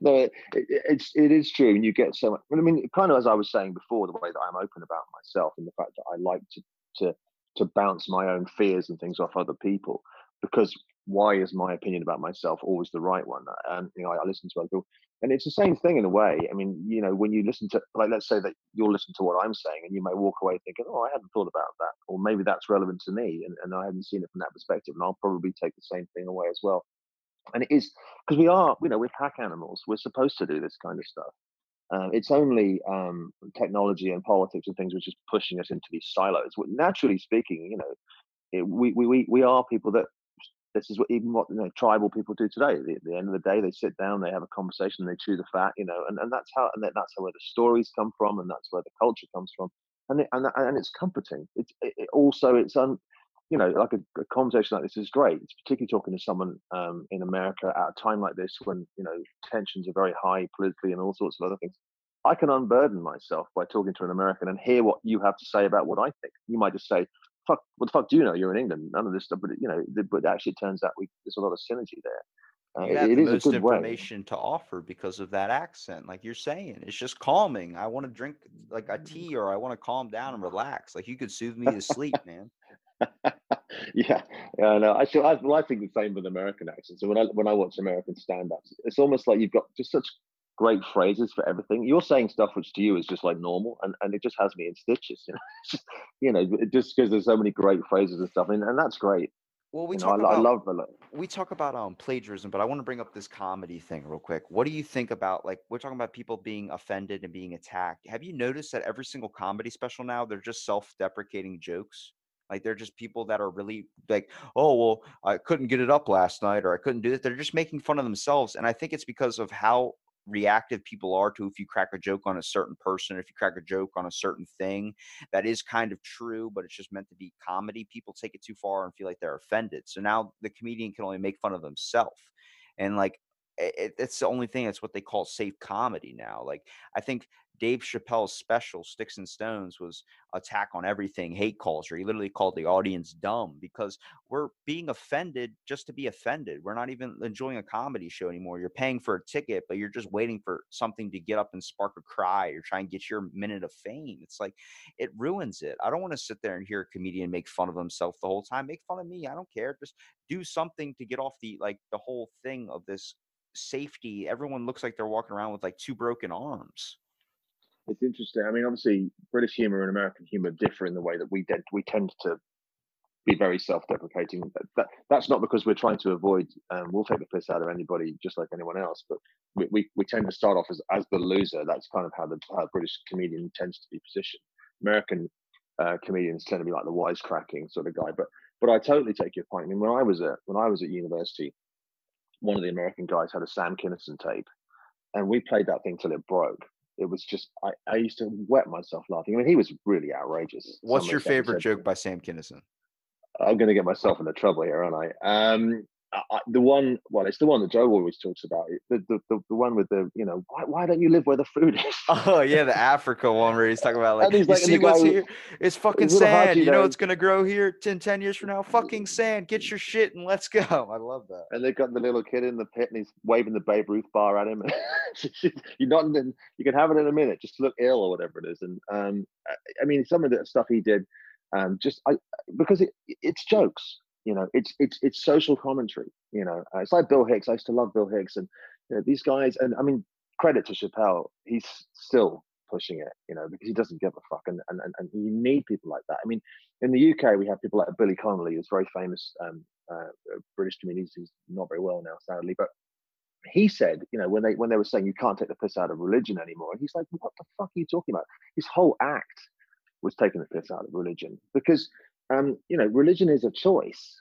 Um, I'm not saying that you have to put people down or anything, but it's like it, it, it's kind of ridiculous if, if, if, if you know, I mean, the Catholic Church is ripe for taking the piss out of right now. The things that they're getting away with, um, and with kids and stuff. I mean, it's terrible.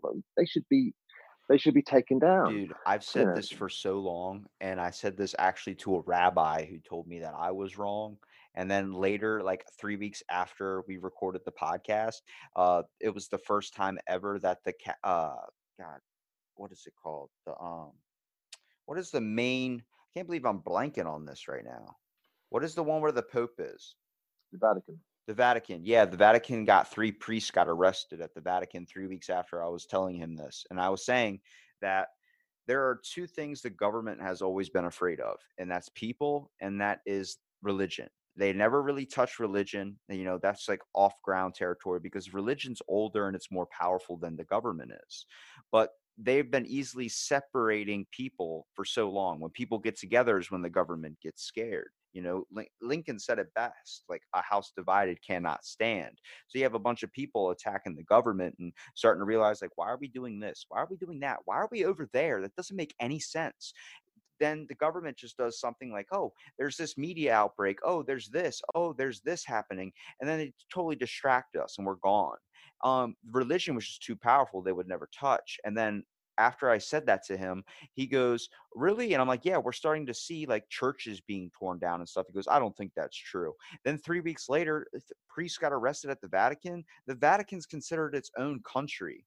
Like there Yeah, are things going on in religion. I'm not saying that religion's wrong and that's not the truth. I'm saying be open minded, be understand that people are also involved in that and people are known to do some shady shit. It's the same thing with the government. People look at it and go, the government's corrupt, the government's this, the government is corrupt, but it's not the government, red, red, white, and blue. It is true, but it's the fact is we have people in there that are corrupt. We have people that lost the thing to care about each other back in the days of Wall Street when people were stepping on each other's throats to get ahead. We have that mentality we have this thing of if you have a business, I have to destroy your business to get mine up on the higher ladder. Let's just work together to support everybody, and then everybody wins. I know that's a pain in the ass and it's a long way to get there, and it's a hell of a lot more tasking, but it's so much more beneficial for us. Yeah, completely. I mean, I'm not, I'm, I'm, I'm not, you know, knocking religion as as a thing because I think that you know I was brought up as a Catholic. I didn't particularly enjoy it, and I didn't thankfully suffer any of those particular things. But my mother was a Catholic. All her friends were, and they were lovely people, and they they had deep faith, and they were they were you know, and, and they found it comforting, and they had a community with it, and that's fine. And same for like 99.9% of people in whatever religion they're in. It's you know it's fine, fantastic. But the problem is, is that absolute power corrupts absolutely. When you have people like the Vatican who have this amount of power. If you're talking about people that seem to be able to get away with the fact that there's a paedophile in a church and all they do is move him to a different parish as opposed to, I mean, that's a capital crime. Um, and oh, we'll just move him to another church and, and pretend it never happened. The guy's a paedophile. He's going to do it again there. Um, you know, and, and the Pope's like, oh, we perhaps we ought to do something. Perhaps you ought to do something. You are these people are criminals. You want to, what you want to do is drag them into court and put them in prison for their behavior but because it's the church, they're, they're, they're, sort of mealy mouthed about it, and everyone's kind of, oh well, you know, it's the Pope, it's okay. It's not okay. It really is not okay. Um, you know, um, and and and these people, you know, will, will make other Catholics who are perfectly nice, and good people, will, will look bad because of this shit. You know, something has to be done. It's the same with with Islam. I mean, you know, most people involved in Islam, absolutely lovely people, fine, and then there's these few fucking assholes that are ruining it for the, for everybody else. You know, that's well, and, that's the same thing. It's like pooping in a public pool or something. Then everybody's like looking around like, who did it? Who did it? Everyone's getting blamed and getting terrorized. Then you you hate public pools for the rest of your life. It's because there are some people that ruin it for everybody by displaying a bad thing of credit, such as like me cracking jokes in the middle of class and getting the whole classroom in trouble towards recess. You know, that whole, th- or you lose recess or something. It's like that happens because sometimes you get people that do something wrong like that, such as with the priests in the Catholic Church, everything, and it ruins the whole religion for everybody. Next thing you know, people are, but they've been doing this stuff for so long. And also, it goes the opposite too. Like they've gotten away for it for so long because it is religion, it is priests, you know, oh, it's Father McGirt we don't talk about that. It's like, what are you talking about? Like, there are people uh, having a sense of title, whether you're a corporal, whether you're a president, whether you're whatever, that doesn't give you the right to still not abide by these things that we call human rights and laws. Yeah, I mean, if it was a teacher, you wouldn't even think twice. Um, but that works and, in reverse too. A guy teacher could mess with a girl and it's a big problem, but a girl teacher messing with a guy, it's not really a problem. At least in the parents' eyes. Like the dad's like, fuck yeah, man, you hooked up with a 32 year old girl. That's badass. Every I time wish- I see one of those stories, I try to look, I try to be offended, and I'm like, you lucky little bastard. Well, it's like I, Um, at my own school, we had a teacher that was texting some underage girls and trying to hook up with them. He got arrested, and like it was a big thing down here. And this was just like three or four years ago. And uh, you know that guy's walking around town and he's shamed for the rest of his life like that for messing around. But I'm like, I, I look at it, I'm like, yeah, that that's that's that's a proper act of what happened. But at the same time, it's like if it was reversed, the person, the woman teacher, wouldn't have gotten that much trouble. It's just the way we think as a society. Mm, totally. I mean, um, I there were guys when I was at university who I think had hooked up with some of the lecturers, and, and, and they were they were just you know legends, um, you know, and, and that was you know that, that was that was how it was. I mean, um, I, I, I mean, I, I don't think that you know, I think that really in this day and age, you know, that sort of relationship shouldn't shouldn't happen regardless of gender. Um, um, but yeah, I mean, it, and of course, you know, you have guys like Weinstein and stuff who, who basically just as just as you start to get to a point where guys are being acceptable again, he comes out and does what he does, and we all suddenly we're all criminals again. Um, it, I don't know. It, it, it is difficult because uh, you know I'm I'm all for like you know feminism and empowering women. I just want everyone to have equal rights uh, in everything. And and and, and it's a shame that that there are still people that are like, well, you know, it's it's a it's this misogynist hierarchy, so all men have got this in them, and no, no most none of my friends are like that. I have the simplest code in life, and it's from the Big Lebowski. It's I just let people do a thing. I just abide, man. I just do what I want to do. I want to literally be like, I'm not, I don't care whatever you're interested in, whatever. I treat you as a person. That's all that really matters. But you made me think though about like the teachers, everything. I, what I would give to bang my seventh grade social studies teacher. Holy shit! She, she, I would have been. I wouldn't have sued. I wouldn't have done anything. I would have been. I would have been fighting for her, trying to get her out of court or whatever. Man, I'm telling you something. Holy shit, Miss. Uh, it's also kind of. I find it kind of laughable the way that they pick on certain people that are obviously these weirdos, and yet everyone seems to have forgotten that Bill Wyman was shagging a 13 year old when he was in the in the Rolling Stones. Jerry Lee Lewis was shagging his 12 year old cousin or whatever it was, and oh, but they're rock stars. That's fine freaking Mick Jagger's uh, married to a like a 26 year old, and you're just like, yeah, that dude's dope. You know, that's awesome. It's like, what does does fame let you get away with so much of this stuff? Like, I, I don't understand. Like, I guess your popularity, your title, whatever people look up to you and adore you, you know, they, they just overlook a bunch of things. But no one overlooked Bill Cosby's actions. Yeah, yeah. Uh, Maybe because that well, was a secret. Well, I mean, you know, I'm not going to defend what Bill Cosby's done. I mean, it's terrible. Um, uh, but it, you know, it should be one rule for all. You know, you, you, some people that just, it just gets overlooked, and you know, it is what it is. I mean, um, and I and I find it strange that society. It's the same with the Catholic Church. I mean, we can just kind of overlook that oh because they're because they're priests. Mostly they're good it's just this one thing. Um yeah right it's quite a big thing actually. That's a big one uh, that's like that's a cross out the whole front page. But you know that's why millennials now like i think uh religion is at an all-time low in the amount of people that believe. Mostly people are don't have a religion or just don't believe in anything especially with the millennials coming up only because they don't know what they weren't raised upon that. The older values back in the day where you went to church on sunday you did all these types of things. There are some people in today's like you know society that do do that but a lot of people choose to you know pray at home pray and do, a, do you know take religion into their own hands because it's just been I guess balled down and turned into this corrupt thing where you have to follow certain guidelines. It's like a cult type thing. It's like, what's happening? You know, I have questions. You can't just kick me out because I'm asking a bunch of questions and you think that's scaring people. And it's like reason why nobody chooses to believe anything anymore because it's not the values of the kids anymore. It's not the values of the parents to teach their kids all about religion and worship God and all this stuff. It's like, no, try and find out what the fuck Fortnite is. What is this? Like they're trying to adapt you to new situations now. Yeah, I think so. I mean, I'm all for. Um, I mean, you know, I, so I was brought up as, as, a Catholic, but I'm about as lapsed as you can get now. Um, and I, I have my own thoughts about the universe whether there's some order to it. I don't think there's some guy with a beard up there, that's for sure. Um, and I and I think people should take it into their own house and their own lives. You know, and some religions are like that because you know if you're an insecure person and you and, and you and you need to be part of something and you need to sort of be on the team, uh, you are you are ripe for manipulation. Um, and and I feel that you know when I was a kid, I mean, you know, one of the things that came from being a Catholic was they make you feel guilty about every goddamn thing you do. Everything, every time you do anything, it's a fucking sin. And I have, even though I've left Catholicism way behind me, I have this natural guilt about everything I do. Everything's my fault in my head. And it came from that. And it's poison. That is absolute poison. People, I don't want my children thinking that way. I've kept them well away from religion. I don't want them going around, you know, beating themselves up, thinking that things are their fault because of some fucking book. And you know, they, they can make their own mind up. They, if they want to, if they want to become religious, I'm not going to stop them. You know, same way they want to be anything else.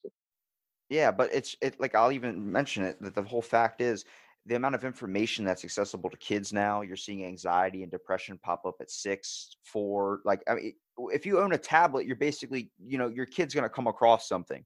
You can sit there and hold it for them and be like, this is Minecraft, stay on Minecraft. Next you know, they're on the internet. They get a notification, coronavirus. Next you know, that pops up into the kid's head. What the hell's that? Next you know, they're at school worrying about it. Next you know, it's drama, drama, drama.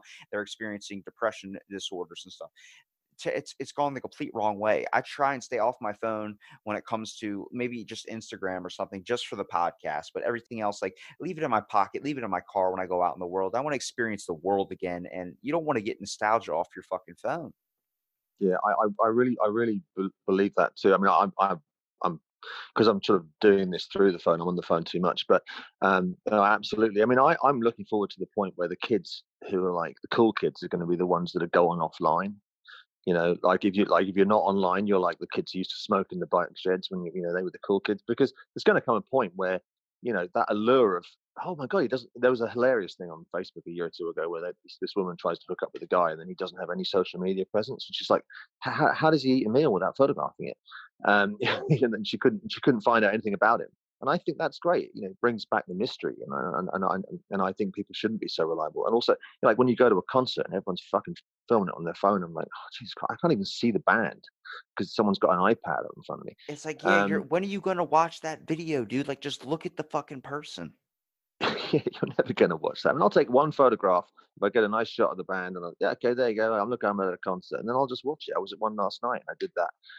Um, and uh, and it, it is sad. I mean, you know, that people are becoming so dependent, and I do worry that. Um, I mean, millennials um, and well, younger than millennials, Gen X and Gen Z or whatever the hell they are, not Gen X, Gen Z, and that lot, is you know that that that we talk about them being open, but I, I, always used to say that the internet is the horcrux of their soul. It's like this part of them is in the internet now. They're so frightened to do anything naughty or bad. We're not. I mean, I used to know a bunch of millennials, and when I'd go out and get drunk and I'd roll in the office hungover, and they're like, they would be frowning at me and like saying all this. I'm like, you're kids. Why, why, why, why are you saying this to me? When I was a when I was a kid, it was parents that were saying this to me. Your um, biggest your biggest complaint as a kid should be what cereal am I going to have this morning and what food am I going to have for dinner? You know, for me, my childhood snack and my biggest problem of trying to get it was uh, ham and ch- or uh, no, not ham. It was a uh, two slices of bread with uh, cheese on each slice, uh, with pepperoni on top, microwaved for about 15 seconds. That's just the best thing in the world. that's a good thing. Yeah, and that's your priorities. I mean, when I was a kid, it was I grew up in a forest, so it was climbing trees and throwing knives and you know shooting stuff and all those kind of things, and and and and, and just kind of and, and going out and enjoying myself and having that freedom, you know, which of course kids don't have now because according to the papers, every third adult's a paedophile, so no kids can now go out on their own anymore. Um, but How you know, judge the, every third adult's a pedophile. I know, right? But it's kind of almost. I, here's a story. A friend of mine was um, he was driving along and the car in front of him stopped and it was by, I think they were parking by a park or something. And the guy got out uh, from the front and went over to talk to his friends. And, and in the meantime, the back door opened. This little kid who got the door open had walked out into the middle of the road. So my friend immediately dives out of his car and runs over, grabs this kid, and he's in the process of putting him back into the car when this guy comes along. He has to spend about five minutes explaining to him that he's not a pedophile. he's just saving your son's life because you didn't properly lock the car. Um, it's it's almost like it's now the default position. Anyone goes near my children, they're probably a paedophile. You know, guilty until proven innocent, and it comes from the media. Um, and I think thing, that, hitchhikers are illegal too. Did you know that down here in, uh, are my, they really? In my state, they're illegal. I tried to hitchhike um because my car broke down and I was walking. A state trooper just passed me, didn't pick me up. This is at two o'clock in the morning. I mean, I get it, but like I've seen people walk home and I'll be like, "Hey, I see you at Food Lion. Why don't you just hop in? I'll take you home." They look at you like, "Are you going to kill me?" It's like, no, there's no way we're both going to be psycho killers, right? Like it's. It, What's the chances? it's like there it's there's this thing about like, yo, I'm iffy. I've heard too many stories. I've heard too many things. Like, no, I'm trying to be a nice guy. It's fucking raining out. Let me take you home. And I've, you know, I've taken them home and I still see them today. Like, thank you so much. It was awesome. And um, like I've walked home and nobody's helped me. I've sat there thumb up. I'm not a creepy looking guy. I'm a young kid, you know, I'm wearing a hoodie or something with my like just like please anybody, you know, I'm I'm literally a mile away. If someone can just help me out, I've walked so long, you know, I'm still gonna reach out. People just pass. Nobody cares. Everybody's got their own little thing in their head. Everybody's got this own little journey and nobody cares about anybody else it's true. It's true, and and and all this sort of deep suspicion that's being bred into us. Um, you know, I, we're ending up like you know Eastern Europe in the, sort of the 1960s, where every you know every tenth person's a spy or something. This sort of idea, everyone thinks everyone thinks the worst about everything because, as I say, because this is the thing that makes life exciting. If you think the best about everything, life's kind of dull. Um, but of course, that's it, but also infinitely better. um, but we do have this, this this strange this strange idea that uh, that everybody everybody's. But I mean, when I was a kid, I mean, I, I, had, I had so much freedom to do whatever I wanted, and uh, you know, and, and, if someone stopped and asked me directions, I would just you know be polite. I mean, would be a bit wary of strangers, obviously, but you know, If you had Snickers, But- I was getting in the van. I'm sorry, that's just happening.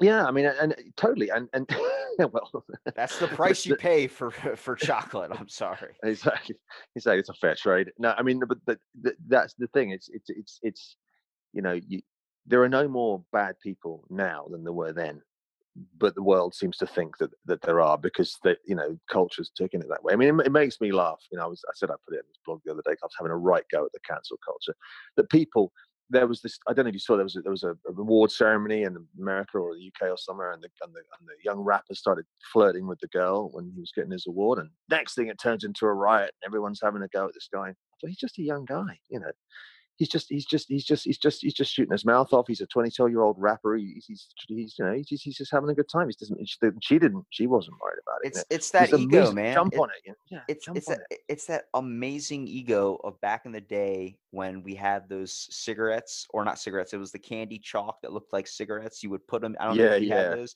but you would Yeah, put one yeah. in your mouth and act like you're smoking a cigarette like an adult dude if that happened now you know how many people would be taking pictures that would be all over the news these kids are gonna look at today's youth gonna turn into smokers. It's like back in the day people would just walk past you not even say a word. They're like oh you're just being a kid.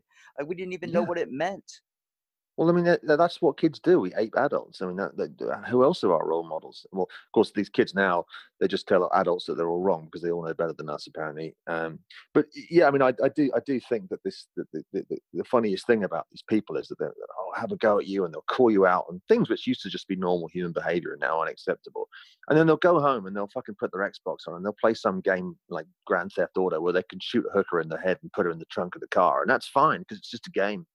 So is this what's happening now? Is that instead of like living our real lives and our real fantasies, we just live them through through computer games, and then we go out into the real world with just these fucking drones that don't say anything that we feel. Um, it's, it's, maybe that's the way. Maybe that's the It's, future. It's can't wait. autopilot, man. It's gonna end up being like WALL-E, where everybody's sitting on a floating bed. You know, if you don't have to move, why do it, right? I think that that film is so far ahead of its time. Every time I see that scene with those guys and the bones don't even touch. that's that. That's what's going to happen. We're just going to turn into these, you know. And just as like Joe Rogan's always saying, you know, we're going to have devices inside us, and we're going to turn into cyborgs, and you know, and so that's what that's the future. Right? I always talk wait. about it with the gene chip because they're talking about putting a chip into the back of your head where you have like the internet on your brain. And I said, I see the benefit in that. Like so many amazing things, such as like getting Google Translate, being able to understand languages and all this information on your brain, being able to look up articles and information, being able to have it at your fingertips. But then I know people, and I know that there's going to be people out there that are going to be sitting in the middle of class when they're supposed to be paying attention. They're going to be looking up the whole internet of porn onto their brain like just sitting there like oh look at this i'm supposed to be reading about edgar allan poe but now i'm watching porn it's like okay all right we've we've I, I know how people are we take the best thing that could help out our society in a beneficial way and we like to run the complete opposite way with it. It's like someone gives you a stick a bunch of sticks to build a fort and you're like i'm just going to start throwing it against the wall. It's like what, what, what the hell?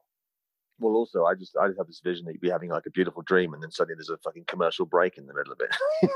Dude if they could do that to your dreams that would suck. Just start implant maybe that's what coke does because every time somebody wakes up they're like ah i haven't seen a coke advertisement on tv in a while but i keep dreaming about it well, I mean, it's it's the same as that thing, you know. You you you sit and having a conversation, and suddenly what you're talking about pops up on Facebook. I mean, and they had to admit it in the end, didn't they? Um, and and it's only the next step. I mean, if if you had the internet in your head, the internet is full of complete, I mean, subliminal or blatant advertising, and that would be inside your head. You would, I mean, people would own you. Um, because you wouldn't know whether you thought it or whether someone told you it. Well mean, someone's got to stop advertising honey smacks into my head because that's all i keep thinking about and keep dreaming about. It's getting it's getting it's getting bad man. It's getting bad. I had to create my own cereal to go rival kellogg's because they denied my sponsorship for their for my podcast. They're like i love your work but sorry at this time we can't accept the sponsor uh, for your podcast. I was like well you know what? I'm going against you now. I'm creating a cereal Absolutely. So you're not on the uh, on the uh, the carnivorous diet or the keto diet, or I worry I'm on about whatever looks good is good, and I'm gonna eat it. Like I was looking through your Instagram on the bite size review and everything, and I'm like, this is a bunch of amazing mouth pleasure foods. Like, all right, if I had to ask you, what is your death row meal? Like, what's one if you were gonna get put sentenced to death? What would be the things you would ask for as your last meal? Oh God, that's a good one. Um, well, my favorite meal, if it's done properly, is something like a big roast dinner, like a sort of roast lamb or something like that, cooked with its pink, uh, with all the vegetables and everything. And then my favorite pudding in the world, I don't know if you have it in the States, is something called bread and butter pudding, Oh yeah, we do. which is which is just like bread with custard and vanilla and great things in it. Um, and I would have that, and I'd probably, if I was going to be going to like the electric chair, I'd probably have like about three bottles of scotch, so I didn't give a shit. um, but uh, yeah, I, that's what I, I mean. I, I love. Um, I would make. You know, we went and did a vegan review recently, and actually the food was really good. I was so impressed with it. Um, but I find it so hard to be a vegetarian because I just love meat. I love the texture of it, and I love um, eggs, man. I can't. I love. Eggs, yeah, yeah. I love my eggs, and I'm going to ask you this question because I've asked everybody on the podcast so far about this question. Do you, what do you do? You like ketchup on your eggs? Do I like ketchup on my eggs? Yes. I if I'm having something like scrambled eggs on toast, I probably have ketchup with that. And if I'm having Oh, a fried breakfast with God. with, with um, if I'm uh, well, because I, I, have it on the side. If like if I'm having a fried breakfast, um, I'll have ketchup with the sausages and the bacon, and the egg will inve- invariably get involved. But I would normally the way I tend to eat eggs these days. I learned this in Singapore. Is I, I, I soft boil them and then I and then I put them all into a bowl and then you put soy sauce with it and then you have that then because the salt and the egg goes really well. Yeah, that's the same thing with uh, peanut butter. If you take peanut butter and I make egg whites turn to a little omelet and I put it in a bowl and mix it together, dude, I'm telling you, With- peanut butter with and peanut eggs is am- is amazing. It's the um the sweet and I don't know the egg, like it just works together. But there's there can't be a yolk in there. You have to make sure Right. it's like scrambled eggs or something with no yolk. But then so you, you, put a bunch of egg whites with some peanut butter and, and you mix it together and then you just throw it in a pan. Well, what you do is you take the egg whites and you cook the egg whites first. So you have the egg, you have the whatever you're going to eat, the omelet or whatever, and then you have a bowl of peanut butter and you just throw the egg on top of that, and then you just mix the two together. The peanut butter gets wrapped around the egg and it turns into something amazing. And some baker woman said, "Yeah, that's uh, that's a, that's a good idea, and you can even salt the peanut butter to make like a salted peanut butter to it, and it apparently tastes really really good." I would suggest Whoa. probably black pepper, but I mean, that, there's the food combinations are crazy. Now, if I had to ask you with a nostalgia meal, what is your nostalgia meal? My nostalgia meal. Oh, For me, like I Um, said, it's that cheese sandwich, that pepperoni and cheese in the microwave. That that would take me back, or taquitos from like the José Olés, the ones you see in the grocery store. Yeah, that's my childhood. I think um, my mother was a was a, was a good cook. I was very was very lucky in that respect. Um, and whenever I do something like, if, let's say I'm cooking myself, actually one thing that is a nostalgia because we didn't we didn't have a lot of money when we were growing up, and so um, and I still used to cook this with my kids sometimes. It's just what what I, what I call cupboard food basically, and you just I I basically got everything I could find, vegetables, baked beans, whatever it was, and just put it on the pan, boil it up, put some chili on or whatever to give it a bit of flavor, uh, and, and boil some rice, and then you mix the whole thing together and you throw. Um, she always used to put sultanas in with it, you know, like like raisins, and it, so it gives it a sweetness in with it as well. And it's basically just like a load of rice, bread, generally just rice and vegetables together. Sometimes you might put some sausages or whatever you've got around, and it's just this comfort food. And my mother used to make it because it- she just, you know, she didn't have a lot of money. When, when I make it for my kids, and I and I love to carry that tradition on, and they actually really enjoy it, and it's healthy as well. So that that, that takes whenever I cook it, I kind of think about my mother, and and, and it's definitely um, a, a piece of my childhood that I've been able to bring to my kids, which is cool. Yeah, I love the nostalgia you can get from food. I remember like if I was really gonna choose my death row meal, like I'd, I'd sit there and I'd tell you like a nice crisp biscuit with like some scalloped potatoes or maybe that uh that casserole you get on Thanksgiving with the marshmallow in it. Like that would be cool, but I know what would really take me back is from all the times I ate Ben and Jerry's fish food ice cream when I was a kid. You put that you put that beside me, you put a nice peanut butter and fluff sandwich toasted bro like there you go like I, I i was watching a video of like this guy recording everybody's last meals that they were getting throughout history people were going like i want 50 pizzas and all this type of stuff and then there's like the very humbled people like i just want a nice banana pudding with a cider and i'm like you can get whatever you want wouldn't you just want to take a bite from everything and the fact that people were still like able to do that to give people their last meals even though they ended up having to stop it in some states because some people were doing some really crazy shit they're like, "We got you this pizza, but it's not from Domino's." And the guy's like, "Then I don't want it," and then just refused to eat it. I was like, "All right." That's when if I was the warden or something, I'd be like, "We're never doing this again. This selfish son of a bitch." Yeah, the guy's a murderer. Just fucking eat it or don't. Um, yeah, I mean, I, I, You're, you're gonna eat Little Caesars and you're gonna like it. exactly, and you're just going to think about that person you killed with every mouthful. Yeah, motherfucker. Hot and ready, Um, bitch. yeah, and guess what? It's it's the vegetarian one as well. Oh, not the meat yeah. lovers. Now you're really killing me. Just why don't you just stick the needle in me now? I don't even care. Yeah, yeah. I mean, I don't know. What do you think about the death penalty? I mean, it's kind of a thing still over there, isn't it? Uh, I honestly, I don't think it's the right way. What I actually suggested through a podcast is if you gave somebody a psychedelic mushroom if they were on death row, let them in let them feel that let them see that change because they've always brought a different perspective into people's eyes and more humbleness towards people or make them take salvia like that What's that?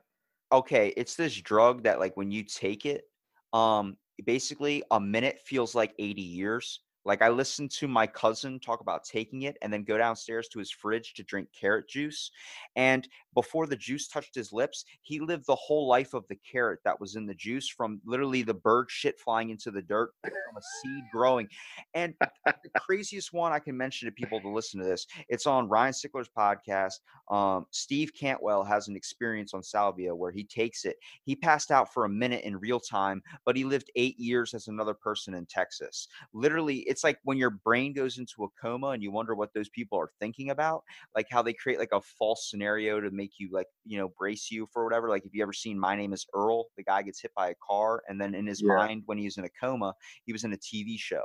This guy, Steve Cantwell, lived eight years in Texas under a whole nother person's life. And like his brain was tricking him, like all this type of stuff, like everything. And he was like worked at an apple orchard, and he was so descriptive for two hours. You hear this guy. I'll point you to this podcast.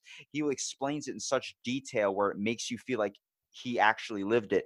Then he woke up to his wife hugging him on the floor, like that type of drug. You give someone that, like death row in a minute they live a whole nother life and a whole different experience they're going to have a different perception and maybe death row that's it just give them that and then maybe they don't want death maybe they'll change their ways God, that's terrifying. That reminds me of that that drug they had in that uh, Judge Dredd movie with it, where everything just slows down. that's literally what it is except you go into like an alternate like dream or whatever that you're gone forever basically and then you get back and it's only been a minute in real time like the dude's quite attractive though, doesn't it? Because you could Yeah. it could be kind of fun.